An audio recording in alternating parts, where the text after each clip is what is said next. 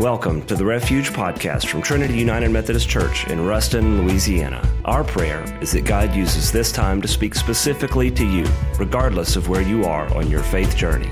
We'd like to also invite you to worship with us every Sunday morning at 1045, either in person or online at www.trinityruston.org. Thanks for listening. A preacher announcement. I have to have surgery. It's a preacher injury. I have a polyp on one of my vocal cords that has to be biopsied and removed. And um, we're waiting for LSU to say there is a piece of equipment they need to do the surgery. It will mean that um, for the first three to five days after the surgery, I can't talk. Now, how they're going to keep me from doing that, I think, involves duct tape.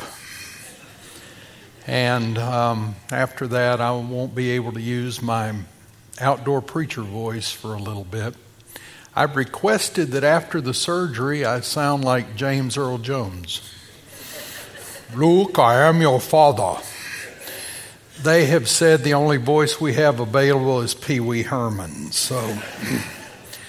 It'll be all right. You'll know it when it happens. And uh, until then, until we can get it scheduled, the only thing you're going to notice is shorter sermons. Oh, nobody even applauded for Yeah, there, there you go. Thank you. Thank you. Sure. I'm glad somebody was paying attention. Our lesson, ironically, comes from James, the third chapter, first 12 verses of that chapter. Not many of you should become teachers, my brothers and sisters, for you know that we who teach will be judged with greater strictness. For all of us make many mistakes. Anyone who makes no mistakes in speaking is perfect, able to keep the whole body in check with a bridle. If we put bits into the mouths of horses to make them obey us, we guide their whole bodies. Or look at ships. Though they are so large that takes a strong wind to drive them, yet they are guided by a very small rudder wherever the will of the pilot directs. So also the tongue is a small member, yet it boasts of great exploits. How great a forest is set ablaze by a small fire. And the tongue is a fire. The tongue is placed among our members as a world of iniquity. It stains the whole body, sets on fire the cycle of nature, and is itself set on fire by hell. For every species of beast and bird, of reptile and sea creature can be tamed and has been tamed by the human species. But no one can tame the tongue, a restless evil, full of deadly poison. With it we bless the Lord and Father, and with it we curse those who are made in the likeness of God. From the same mouth come blessing and cursing. My brothers and sisters, this ought not to be so. Does a spring pour forth from the same opening both fresh and brackish water? Can a fig tree, my brothers and sisters, yield olives or grapevine figs? No more than salt water yield fresh. Friends, this is the word of God for the people of God. Thanks be to God. Amen. Bill Bright was the, the head of Campus Crusade for Christ for years. He um, is the one that developed that cute little pamphlet some of you are very familiar with, the Four Spiritual Laws. He spent his whole ministry considering how you lead, particularly college students, to faith in Jesus Christ. And in his ministry, he also did workshops to try to teach us big people how to lead other folks to Jesus Christ. He was a man of deep faith. He was a man who humbly walked with God. He was one of those Enoch characters that we meet through life. He walked with God. In 2003, Bill Bright was diagnosed with cancer. It was a cancer from which he would not recover. He went through a series of treatments and surgery, but they told him, um, Dr. Bright, you're not going to live. Um, we need to put you in hospice care the last weeks of your life so you can comfortably be escorted to the next life. You've lived a good life, and this is we want to do this for you. And Bill Bright said, Yes, I, am I'm, I'm comfortable with hospice. I know that I'm going to spend eternity with Jesus, but I have two, two requests before you put me in hospice. I said, Okay, Dr. Bright, what are your requests? First request was, I want no pain medication at all. None. And the second request is, I don't want any guests. You can limit family to just my wife. I don't want anybody else there with me. And for a man who'd spent his whole life ministering on the college campus and, and talking to young people about Jesus and had preached great crusades, it was sort of a weird request not to have anybody around him when he died. And he said, Let me explain. I have walked with God and I have talked on behalf of God. I don't want to arrive at the end of life and under the influence of pain medication say something inappropriate. I don't want to use language that might dishonor my God. And if by chance that happens, I don't want anyone to hear words that aren't God honoring. Can you imagine somebody who thought that much of their relationship with Jesus Christ and that much of trying to be a godly saint of God that even in the end of life, he was worried about speaking some word that would dishonor his witness for Jesus Christ?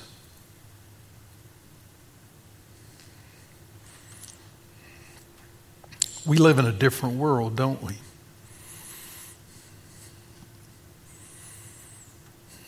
We used to confine it to the beauty shop or the barber shop or the, the bar stools, but now it's everywhere. It comes straight to your phone. It's called social media.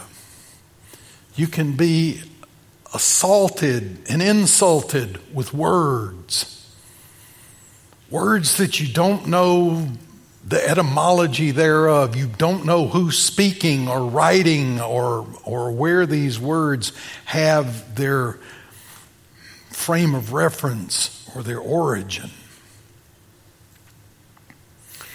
As a kid, I remember one afternoon my brother came home. My brother is 16 months younger than I am. And he came home from school and mom asked him that question Murray, what'd you learn today in school?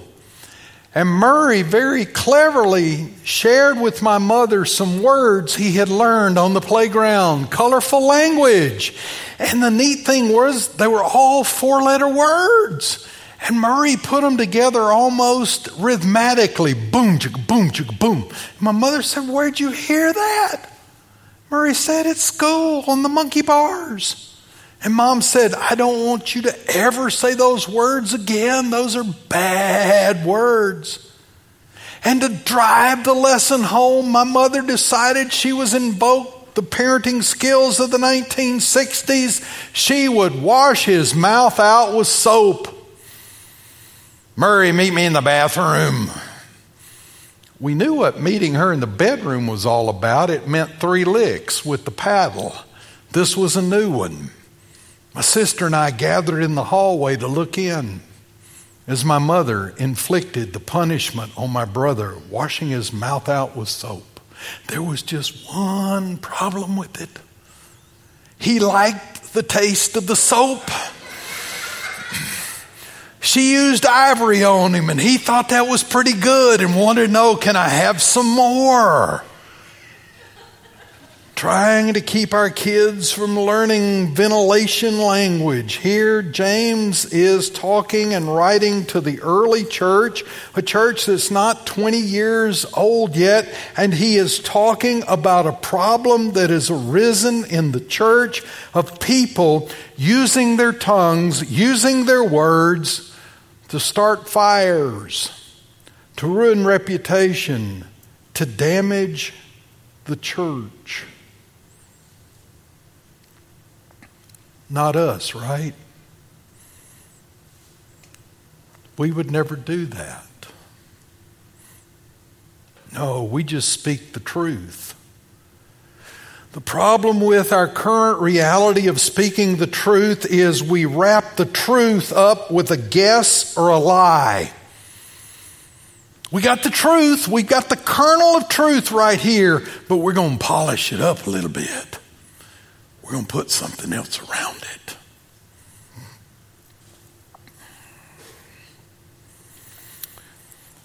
One day, Allison came home from high school and she was in a crying bad mood. Being the dad, I didn't understand all of it, but she alternated between being very angry and being very tearful. Being very angry and being very tearful. What's wrong, Allison? Wait until mom gets home. Uh oh, I'm in trouble. What did I do? No, wait until mom gets home. And Tamara got home and we inquired of Allison, Allison, what's wrong? And she looked at me and she said, Doug, you know what they said about you in school today? No, what?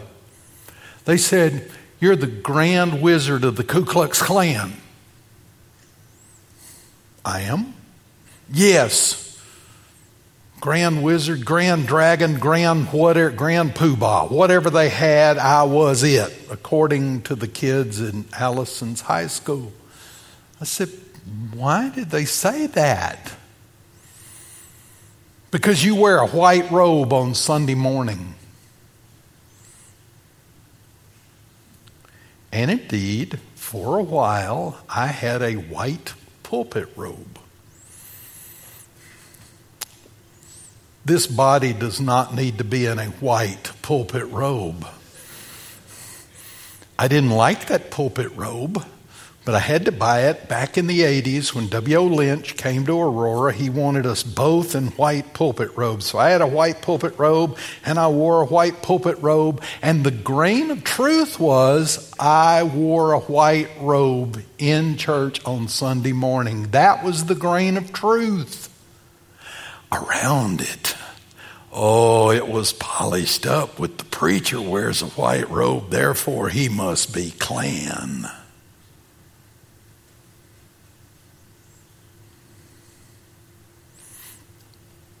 There was a lady in her church, her name was Jolene. And Jolene was one of those people in the church. She stayed informed about the going and comings of everyone. She knew what everyone in the church was doing, and she would report it in the church what they were doing at prayer request time.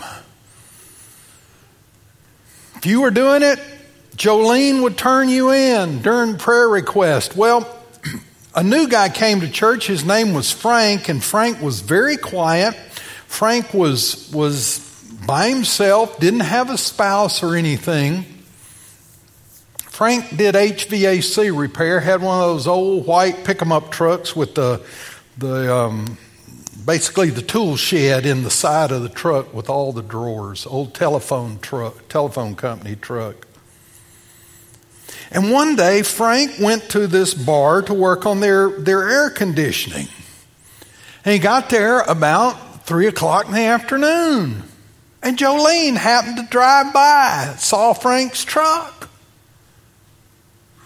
And to make sure she had her facts correct, she drove back by about 6 o'clock that same afternoon, and there was Frank's truck.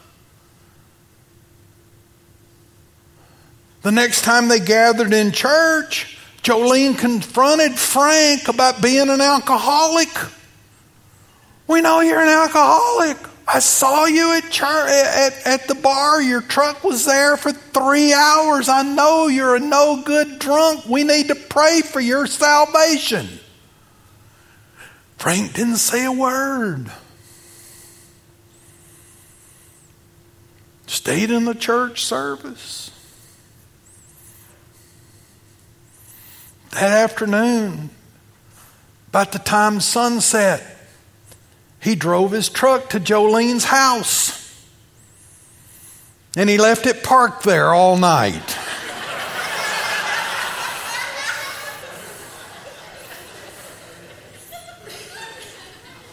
a grain of truth, a grain of truth around which we wrap a lie. We forget one of the commandments is, Thou shalt not bear false witness.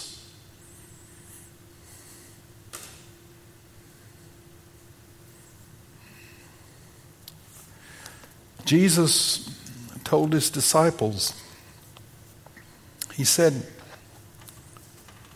Do you not see that whatever goes into the mouth enters the stomach and goes out into the sewer? But what comes out of the mouth proceeds from the heart. That's what defiles. For out of the heart come evil intentions, murder, adultery, fornication, theft, false witness, and slander. These are what defile a person. Your mouth don't lie.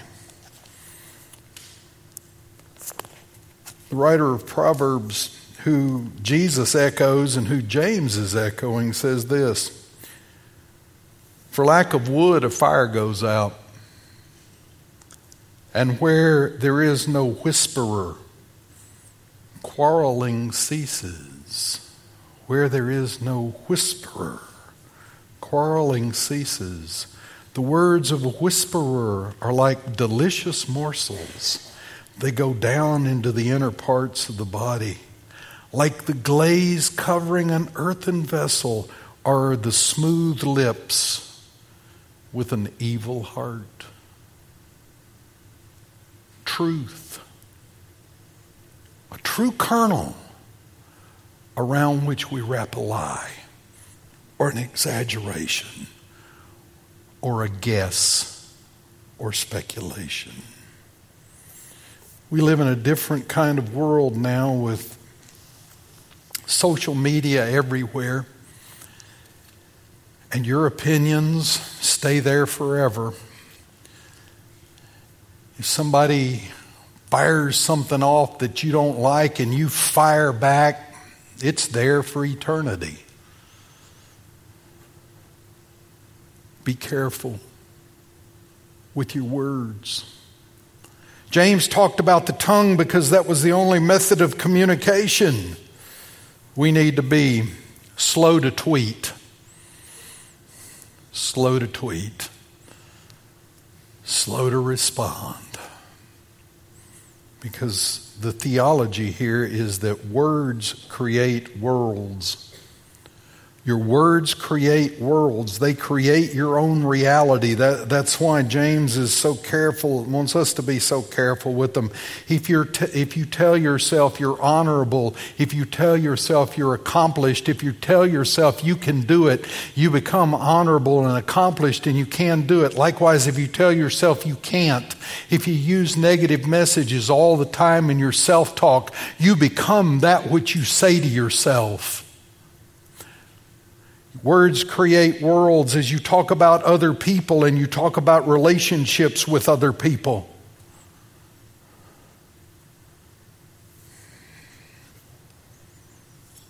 Words create worlds, even your digital world.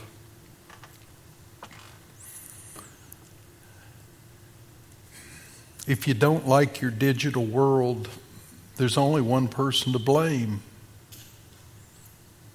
you. Facebook, Instagram, TikTok. By the way, Haley and I are about to do a TikTok. the preacher flosses and the youth minister flosses. Can't wait to see that one produced. But your algorithms are created by yourself in social media, so you are seeing what you've looked at, or you're seeing what you've responded to, or you're seeing what you dared to say in front of your iPhone or your other technology because it is listening. Do you know how I know it's listening? Tamara and I were talking yesterday with my phone in my pocket. We were talking about, I'm working on creating a greenhouse so next year I won't have to buy all these plants. They're going to make it through the winter because I've created a greenhouse. And I dared to say that with my phone in my pocket. Take my phone out of my pocket, go to Facebook, and instantly I've got commercials for greenhouses all on the side of my Facebook feed. Everything you say is heard. Everything you say is being processed. Everything you say is thrown in an algorithm to get you to buy stuff and to do stuff. Words matter. Words can't be retracted. Words can't be taken back. So James says, Be careful. The tongue is a fire, the tongue is dangerous. But what is dangerous and what is a fire can also be used to bless.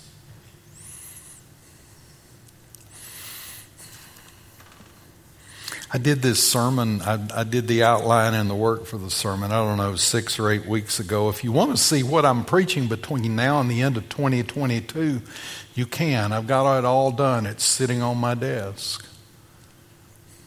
And I've kind of been looking at this for the last two weeks, going, isn't this ironic given the fact they soon may shut the preacher up momentarily for medical reasons? So I've decided to adopt the words of the Apostle Paul in the, the tail end of the book of Philippians. Paul said, Finally, beloved, whatever is true, whatever is honorable, whatever is just, whatever is pure, whatever is pleasing, whatever is commendable, if there is any excellence, if there is anything worthy of praise, Paul said, think about these things. I want to make this my new mantra. Finally, beloved, whatever is true, whatever is honorable, whatever is just, whatever is pure, whatever is pleasing, whatever is commendable, if there is any excellence, if there is anything worthy of praise, talk, speak, use words about these things. If our words create worlds, we can use positive words to create a positive, loving, Christ centered, God glorifying world. It's a different way of thinking and acting and behaving in a social media world that has gone absolutely mad. Would you join me in a revolution? Would you stand and pray with me? Before anything existed, Lord, you spoke and it was. Your word is powerful and life giving. Your word became flesh and dwelt among us. Your word hung on a cross for our sins. And your word was resurrected and lives and reigns with you. And we pray that powerful word of Jesus would inhabit our souls so that our words would become life giving and Christ honoring. Use our words to tell the world of Him. We pray in Jesus' name. Amen. Thanks for listening to the Refuge Podcast. To find out more about the Refuge and Trinity, visit us online at www.trinityruston.org.